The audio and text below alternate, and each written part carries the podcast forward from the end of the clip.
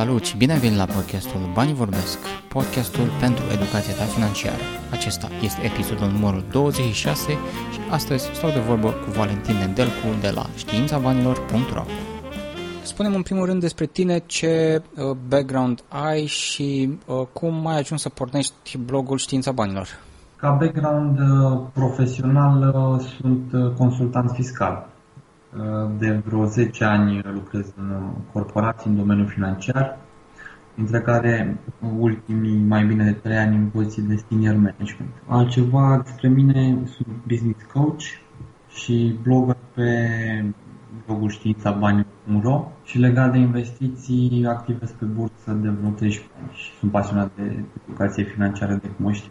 Cum, cum ți-ai început, nu știu, a început ca un hobby sau ai, ai studiat lucrul ăsta în zona asta financiară, a fost întotdeauna pasionat sau a, a apărut doar, ai avut un moment în care ai zis asta vreau să fac, să zicem, cu tot restul vieții mele? Da, am fost pasionat de, de mic de domeniul ăsta al educației financiare. Um, blogul a apărut în mai două mii șaisprezece, în momentul în care m-am decis să pun pe hârtie tot ce am învățat acum. Um, făceam foarte multe analize de investiții pentru, mă rog, ce vreau să investesc în momentul respectiv și mi-am zis că dacă tot investesc timpul meu în aceste analize personale, de ce să nu le împărtășesc pe blog și pentru ceilalți. Uh-huh. Și în mai două mii șaisprezece cumpărasem în domeniul de la începutul două mii șaisprezece, dar a durat puțin până, mă rog, m-am mobilizat să pornesc, pornesc treaba și mai două mii șaisprezece cred că am dat la primele articole. Mm-hmm. Ok. Uh, am văzut că pe blog vorbești despre și despre niște concepte, dar ai și o mulțime de uh, sfaturi financiare foarte practice și aș vrea pentru început să definim un pic niște termeni în, în cuvintele tale și apoi să intrăm un pic mai în detalii despre anumite concepte și, și sfaturi practice. Ce înseamnă pentru tine independența financiară? Cum arată ea? Independența financiară poate fi definită simplu ca, un, ca o sumă de bani necesară pentru a genera o anumită sumă de venit pasiv. În principiu, o sumă de venit pasiv care să acopere cheltuielile normale, cheltuielile tale curente. Asta ar fi definiția, mă rog, clasică. Pentru mine, independența financiară înseamnă mai mult, mai mult de atât. E, mă rog, o stare, un stil, un stil de viață în care poți să faci ce vrei, fără să îți calculezi fiecare mișcare în funcție de, de bani, în funcție de, ok, bun, am bani să fac treaba asta, dacă fac proiectul ăsta o să-mi iasă banii? Nu, poți să, să, să faci ce-ți place. Dacă vrei să pornești un proiect de suflet care poate nu produce, nu produce profit, să poți să o faci. Sau invers, nu știu, să faci o afacere mai riscantă sau să călătorești în jurul pământului, habar n-am, suntem în altă țară. Și un stil de viață, un stil uh, definit de sentimentul ăsta de, de libertate, de a putea să respiri toți plămânii în fiecare, în fiecare moment. Uh-huh. Ok. Um, dacă ar fi să mai, uh, să mai discutăm despre un termen, ce înseamnă pentru tine termenul de prosperitate și, sigur, prosperitate financiară? Este să fii foarte bogat sau să ai mai multe surse de venit pasiv sau e un pic un sinonim pentru independență financiară? Prosperitate financiară pentru mine înseamnă același lucru cu, cu independența financiară. Deși, din punct de vedere tehnic, pot să argumentez că independența financiară îți asigură un nivel, un standard de viață, să zicem, actual, mm-hmm. pe când prosperitatea financiară ar putea fi, ar putea avea sensul de libertate financiară, adică un standard de viață ideal pe care ți-l propui, în care să intre și luxul și, uh-huh. mă rog, vacanțe exotice, mașini scumpe. Acum depinde foarte mult de, de fiecare om în parte, fiecare are anumite valori. Pentru unii oameni o valoare ar fi poate, nu știu, luxul sau, um, sau stat, statutul statutul în societate. Pentru alții, cum, cum sunt eu, libertatea și mă rog, conexiunea umană sunt cele mai importante. Deci dacă am un nivel de venit în care eu pot să mă manifest liber și să pot să am libertatea de a fi în relațiile, de a fi suficient de mult timp, să petrec suficient de mult timp în relațiile pe care mi le doresc, să fac proiectele pe care mi le doresc, pentru mine asta înseamnă independența financiară și prosperitatea financiară. Ok. Bun, atunci cum ajungem la, la așa ceva sau, sau mai degrabă cum putem să începem să mergem pe acest drum către independență financiară? Există niște pași, folosești o metodă, ai citit o carte, e un plan foarte clar sau cum? Specific pentru fiecare, fiecare persoană în parte. Eu nu cred în planuri, planuri șabloane uh-huh. pentru toată lumea. Sunt, eu am identificat cel puțin două mari direcții, două mari uh, căi de a ajunge independent financiar. Okay. Și sunt autori și speaker de educație financiară care merg ori pe una, ori pe cealaltă și mai și fac mișto unii de ceilalți. Uh, mă refer la uh, prima categorie, uh, categoria din care face parte Kiyosaki, de exemplu, uh, aceea de a merge la risc, de a risca, de a te arunca, de a uh, produce repede cât mai mulți bani, uh, folosești credite, riști, îți dai demisia astăzi, vezi tu ce faci. Uh, o, o, o metodă care funcționează pentru, pentru mulți, pentru unii, de fapt, pentru mulți, cred că sub cincizeci la sută, dar funcționează. Dacă au profilul psihologic Pentru, pentru așa ceva. Adică sunt niște oameni mai, mai emoționali, mai cu valoare libertatea, funcționează într-un anumit fel. Mai și celălalt, cealaltă direcție, direcția promovată de Dave Ramsey, Tony Robbins, cu mai mulți, care uh, spun că independența financiară se atinge metodic pe parcursul a mai mulți ani, construind constant, zi de zi, lună de lună, economisind, investind, făcând investiții în uh, instrumente cum ar fi fonduri, uh, fonduri de index, uh, capitalizând și, bineînțeles, această metodă funcționează uh, pentru foarte mulți oameni, chiar gradul de succes este mai mare decât la prima metodă. Depinde totuși de, foarte mult de uh, tipologia persoanei, dacă este o persoană, nu știu, mai mai calculată, mai rațională, mai uh, risc advers, se potrivește această metodă, metodă de a ajunge independent financiar. Deci sunt mai multe metode, fiecare uh, om uh, are o anumită uh, constituție psihologică și fiecare se potrivește una sau cealaltă metodă sau poate sunt și altele. În care tabără te afli tu?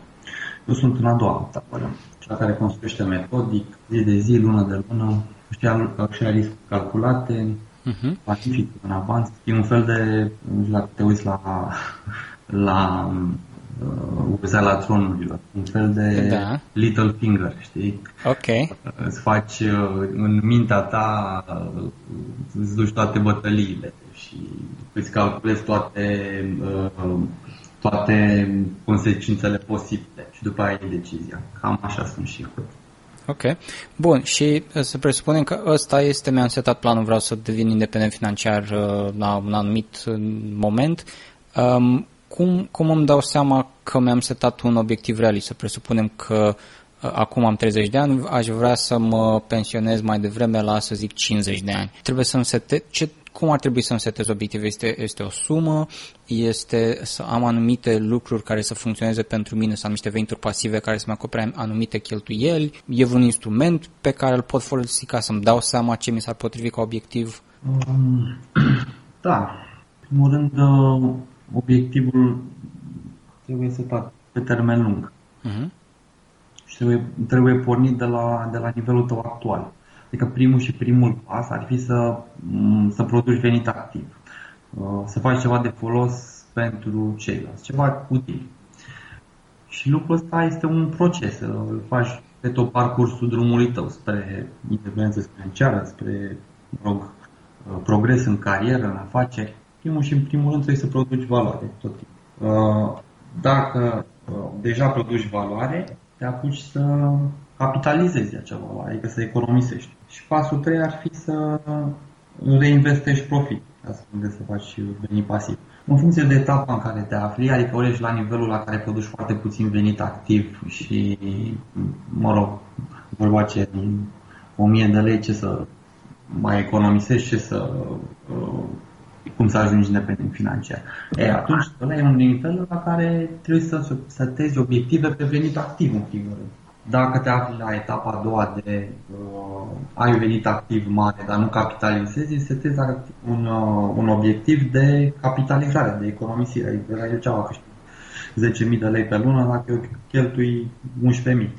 Acolo setezi un obiectiv de, mă rog, nu știu, treizeci la sută economisire pe lună, timp de nu știu cât timp, până intră în sânge treaba asta.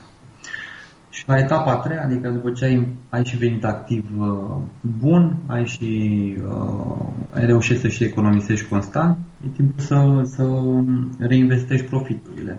Adică să setezi obiective legate de, de investiții. Cât investesc în fiecare lună, în ce, în ce instrumente, cum mi-aloc capitalul, câte ore aloc pentru educația mea financiară în domeniul investiții, un anumit tip de investiții imobiliare sau pe piața de capital și mă concentrez pe acest obiectiv. Astea sunt obiective, obiective intermediare legate de nivelul la care te afli tu în acest moment. Ca și obiectiv pe termen lung ar trebui să fie, zic din punct de vedere financiar, o anumită sumă, o anumită sumă de bani care la un anumit randament, nu știu, mediu poți să ți-l calculezi la, să zicem, un șase-șapte la sută, care, care, acea sumă cu un randament de șase-șapte la sută se asigură ție un nivel de venit pasiv mulțumitor pentru stilul de viață pe care ți-l dorești. Se spune că s-a calculat prin, prin America, parcă, un nivel de cinci mii de euro, de dolari, nu mai știu exact, pe persoană ar fi, un, ar fi nivelul financiar de maximă fericire. Adică dacă, dacă câștigi peste cinci mii de euro, de, de dolari pe lună, deja nivelul tău de fericire nu mai crește. Semnificativ. Semnificativ, uh-huh. Da. Poți să ți iei ca și referință și pentru România. cinci mii de dolari, cinci mii de euro, cum vrei să iei, oricum sunt apropiate. Sau pentru România, cred că și la un nivel de trei mii, trei mii de dolari pe persoană e... foarte bun. Ok.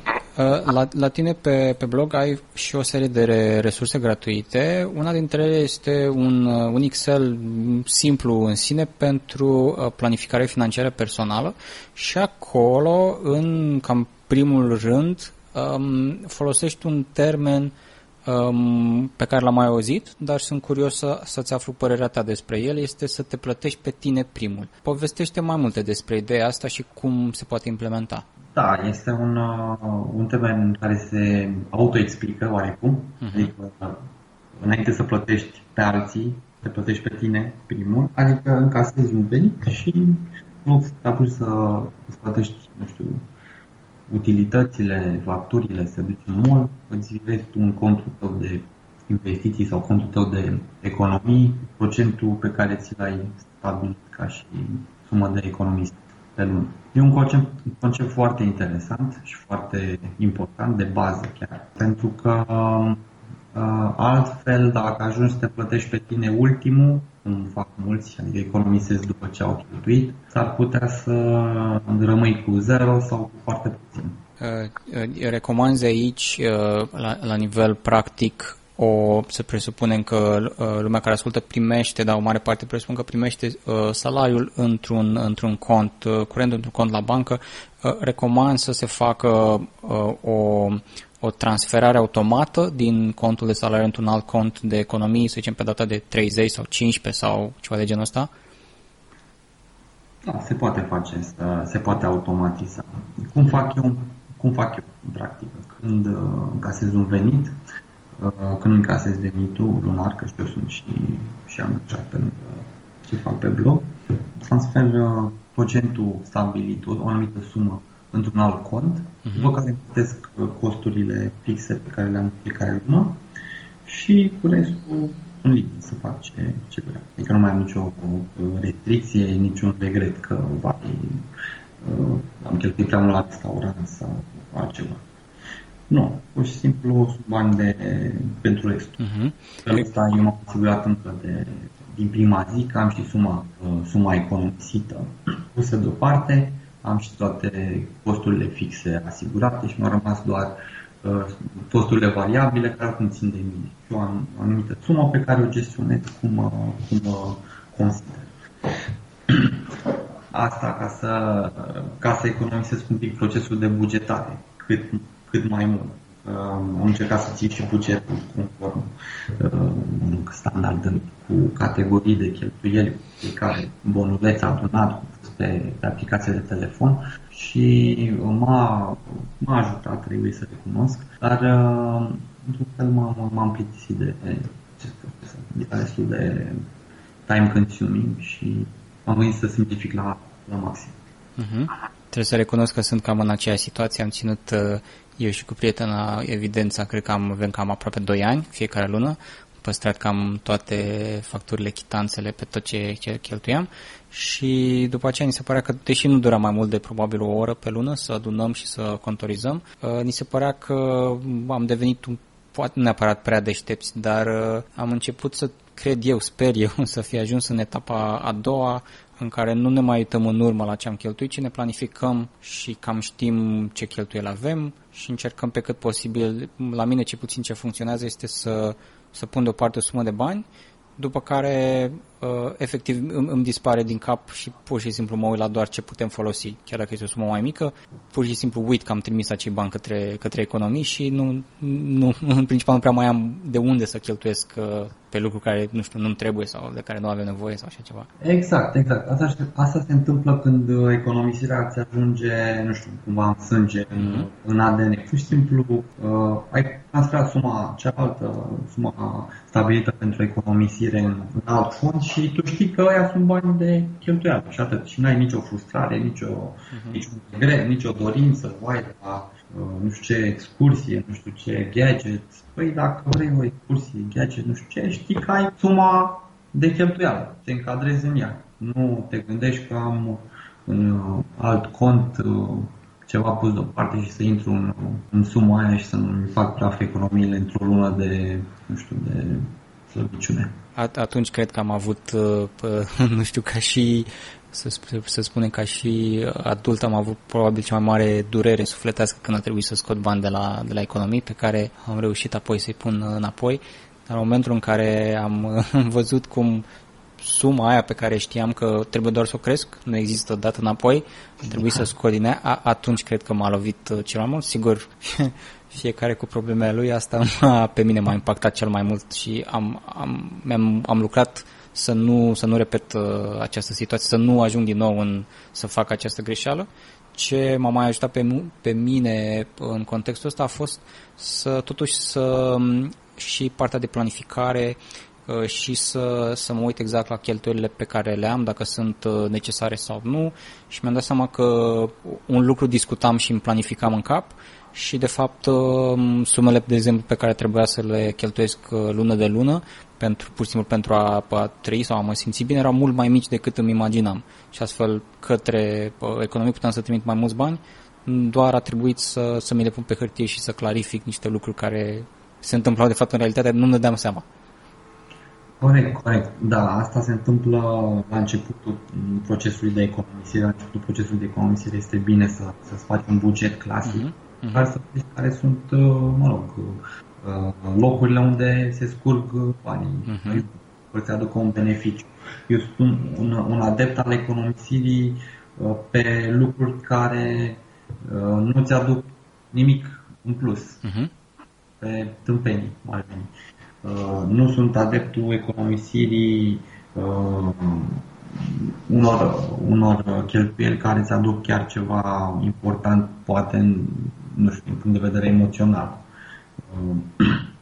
Să zicem că îți place foarte mult uh, să mergi la film, la uh-huh. cine. Dacă aia, chestia asta te încarcă pe tine emoțional foarte mult, pofori, te du-te și stabilește-ți un buget și du-te de trei ori pe lună la un film. Corect, dar dacă dai banii aiurea pe știu, faptul că te duci la un mini-market mult mai scump decât un supermarket mare. Uh-huh. Chestia asta te face să economici, că cheltui două sute de lei în plus pe lună.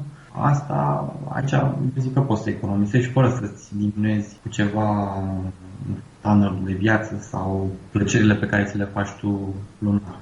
Uh-huh. Ok, deci am înțeles că mai întâi e foarte important să înțelegem concept, deci să, să, să ne planificăm, să înțelegem unde se duc banii, să ne creștem veniturile dacă nu sunt unde, unde sperăm, putem să le creștem și dacă sunt unde sperăm și să ne plătim pe noi primii. Și este clar, sper pentru toată lumea, că nu este de ajuns doar să muncești la un job pentru a ajunge la această independență financiară. Nici cred că dacă lucrezi la Google nu va fi de ajuns, mereu se pot întâmpla tot felul de lucruri, mâine poate nu mai lucrezi la Google. Eram curios în zona de investiții, dacă este ceva ce folosești și recomanzi, dacă există unele mai bune pentru începători, care poate au un risc mai mic decât altele? Da, și depinde și de job. Eu am în anturajul meu oameni care au un job uh-huh. și pot să ajungă foarte bine, independenți financiar, doar din jobul respectiv. Okay. Dacă au poziții, au poziții de director regional, de director general, a venituri de peste cinci mii de euro pe lună, și chiar mult peste, pot să fac lucrul ăsta dacă își mențin un anumit standard de viață. Uh-huh. De exemplu, cunosc pe cineva care este director regional pe mai multe țări și a stabilit uh, o sumă de șase mii de lei pe, pe bună pentru el și familia lui. Iar venitul lui depășește de câteva ori bune suma asta. Uh-huh. Și el are toate șansele să fie independent financiar destul de curând, mai ales că surplusul investește în, în imobiliare și în produse uh, cu, cu risc mic, produse, obligațiuni, tipuri de stat, lucruri de genul ăsta. Deci depinde foarte mult și de job. Ce pot să spun este că jobul este de multe ori un investitor în tine, în, în tine, în potențialul tău, te și hrănește, te și învață să faci foarte multe chestii. Dar, într-adevăr, marea, marea, marea majoritatea joburilor nu o să ajute, nu o să te facă să ajungi independent financiar dacă nu pui tu mâna și faci ceva pe lângă. Și un lucru pe care ai putea să-l faci pe lângă foarte bine ar fi să-ți faci un, un business în paralel. Un business online sau un business clasic. Sau să lucrezi ceva, nu știu, de comision în vânzări. Asta te ajută foarte mult și să-ți faci un, să, să-ți faci un venit în plus și plus că te ajută foarte mult să-ți dezvolți toate abilitățile de care ai nevoie în viața reală. Când ieși din acest laborator, un job este ca un laborator, nu ești în jungla, nu ești în antreprenorial. Deci, pe lângă job, un business în paralel, așa numit așa numitul moonlighting, lightning, uh-huh. ceva care să-ți placă și să te încarce, nu să te descarce. Pe lângă un business în paralel, economiile trebuie acumulate într-adevăr, dar nu o să înaintezi prea mult cu dobânda de la bancă de unu la sută sau mai acum. Așa că ar fi bine să te orientezi și spre investiții cu randamente mai mari. Și cel mai potrivit uh, instrument de investiții, după părerea mea, pentru o persoană care nu, nu are foarte mult timp să implice activ în investiții, este investiția la bursă pe termen lung, eventual în, uh, în instrumente de investiții care urmăresc indicii bursieri. Uh, adică sunt uh, așa numitele E T F-uri sau fonduri de investiții pe index, care sunt niște coșuri de acțiuni de pe o anumită bursă, care urmăresc cele mai importante acțiuni din, de pe bursa respectivă. De exemplu, în România avem indicele bursei B E T, care sunt douăzeci de acțiuni, de care cele mai mari, Banca Transilvania, Petrom, Warren Buffett, Fondul Proprietatea. Și uh, există un indice al uh, Tradeville, nu știu dacă am să fac reclamă, dar e singurul listat în România, uh, indicele Tradeville, E T F-ul Tradeville, B E T, uh-huh. care urmărește exact evoluția celor mai mari companii listate de, de pe bursă. Uh, Warren Buffett spune că investiția în E T F-uri uh, pe indici bursieri este cea mai, uh, cea mai profitabilă pe termen lung și s-a demonstrat că în termen lung uh, indicii de randament mai bun decât nouăzeci la sută din fondurile de investiții administrate activ. Asta ar fi un, un instrument simplu, în fiecare lună, nu știu, pui trei sute de lei, cinci sute de lei într-un fond de, de investiții pe index sau un E T F listat la bursă, okay. pe index, și ții treaba asta până te hotărăști să te retragi din activitate, zece ani, cincisprezece ani. Pe total, pe un termen de peste zece ani, randamentul va fi în medie de opt la sută, statistic vorbind, vorbesc de o statistică de zece de ani. Indicele din Statele Unite au avut un randament de, cred că, zece la sută în medie pe ultimii șaizeci de ani. Ok, m-ai făcut foarte curios, sunt pe site la Tradeville, exact în zona de tranzacționare de E T F-uri. Se menționează aici, al doilea rând, cost redus de achiziție a unei unități a, de E T F, cinci RON în valoare nominală. E, la ce se referă? Costul pe care îl poți plăti inițial pentru a intra să tranzacționezi E T F-uri? E T F-urile sunt două lucruri. Fondul de investiții pe index nu este listat pe bursă, te duci la un... Băncile, de exemplu, au fonduri de investiții de genul ăsta, uh-huh. uh, și acolo uh, faci viramente bancare normale, n-ai treabă cu bursa. Okay. În spate, însă, acele fonduri pe index au un coș de acțiuni. Uh-huh. Da? Pe am zis eu, dacă e vorba de indicele B E T. Petrom, Banca Transilvania, et cetera. E T F-ul este tot un fond de investiții, doar că este listat pe bursă, adică poți să-l cumperi liber. Astăzi îl cumperi, mâine îl vinzi. Uh-huh. Pe București, de exemplu. E, ca să cumperi în, pe bursă, trebuie să plătești un comision la broker. Îți intermediază platforma și serviciul ăsta de cumpărare. Și la ce se referă faptul că au regulare un comision mai mic, este că dacă vrei să cumperi direct acțiunea cu tare, nu știu, Petrom, ai un anumit comision la cumpărare de zero virgulă cinci la sută din valoarea achiziției. Pentru acest E T F ai o valoare mai mică, nu știu care, e zero virgulă douăzeci și cinci poate, sau ceva de genul ăsta. Este exact ce văd pe site, da. Da, da, și ce mai, ce mai trebuie menționat la E T F este că uh, și acest E T F listat la bursă, ca și toate E T F-urile, are și un cost anual de administrare, care nu știu cât e la... la trei virgulă unu și ceva la sută.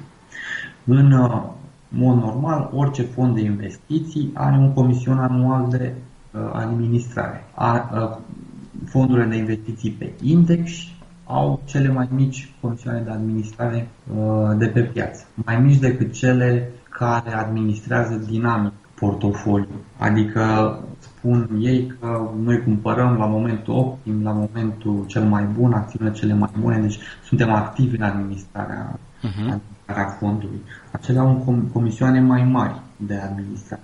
E T F-urile pe index și fondurile pe index au cele mai mici comisioane de pe o anumită piață. Deci este un, un aspect important de menționat. Ok.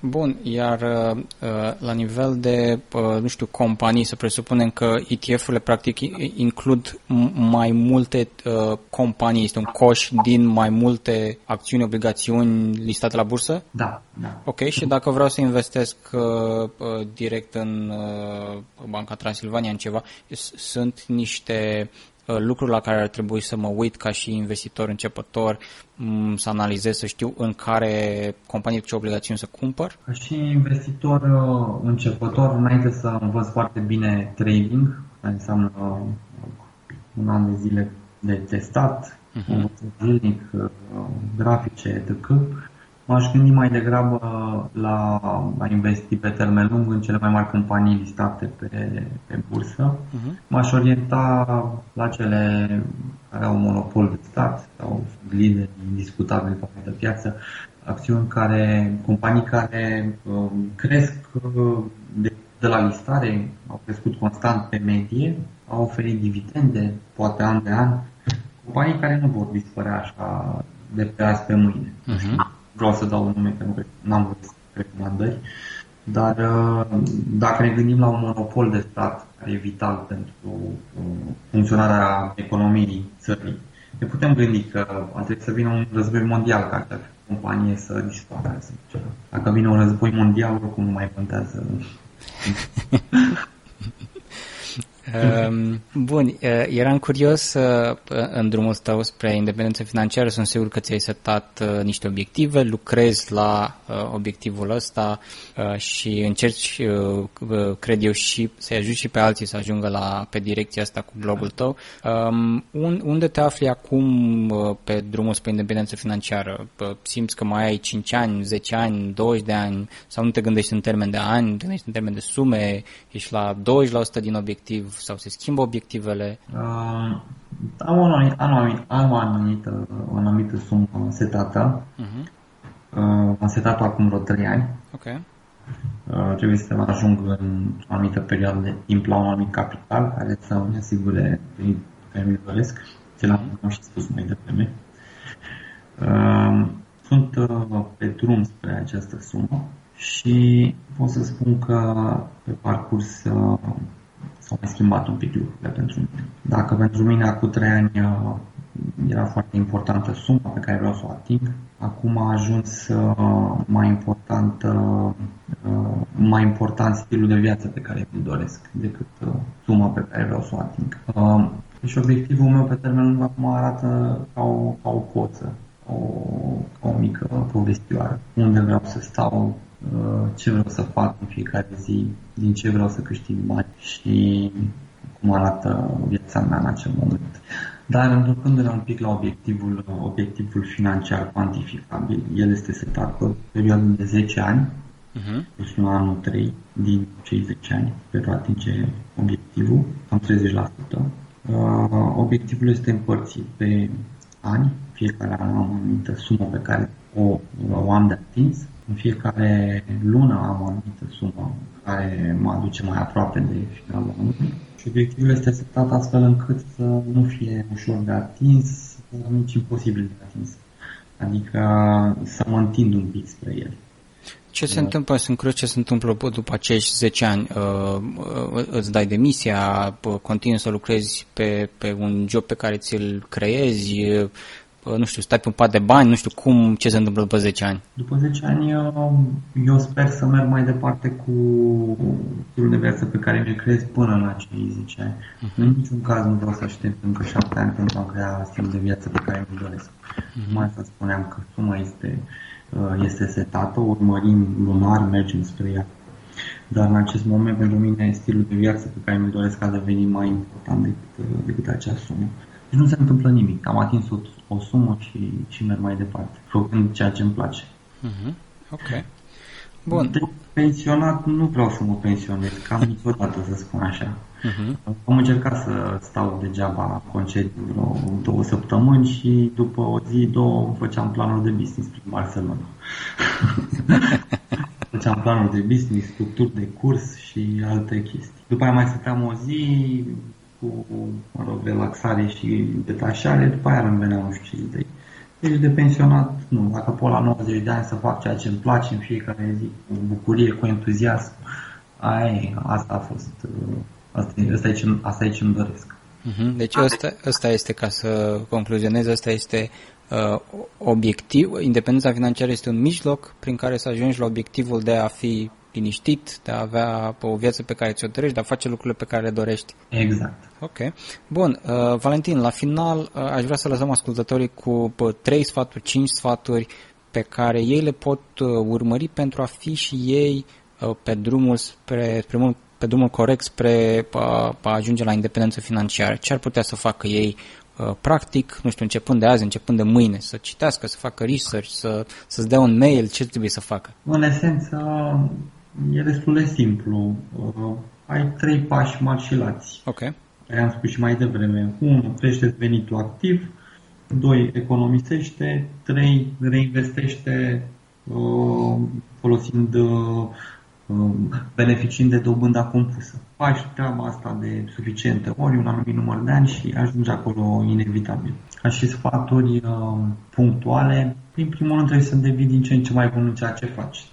Prosperitatea are obiceiul de a urma, uh, de a-i urmări pe oamenii care aduc uh, ceva în plus în societate și în viața celorlalți. Uh, în al doilea rând, un alt sfat ar fi să nu subestimeze puterea dobânzii compuse și asta nu numai în, în ceea ce privește investițiile, ci în tot ce, tot ce faci.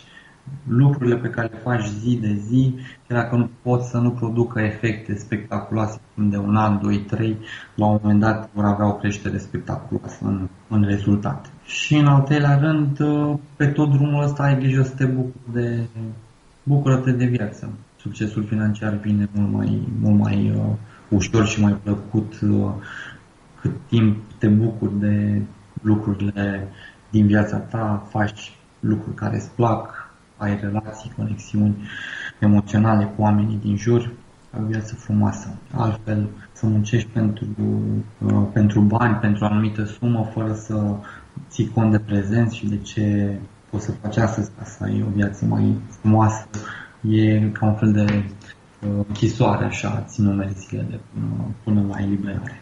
Super, mulțumesc foarte mult, Valentin. Cred că ar trebui să, să încheiem aici. Uh, încă o dată, la mulți ani, felicitări pentru aniversarea blogului. Anul acesta ai făcut un an de când uh, dezvolți Știința Banilor.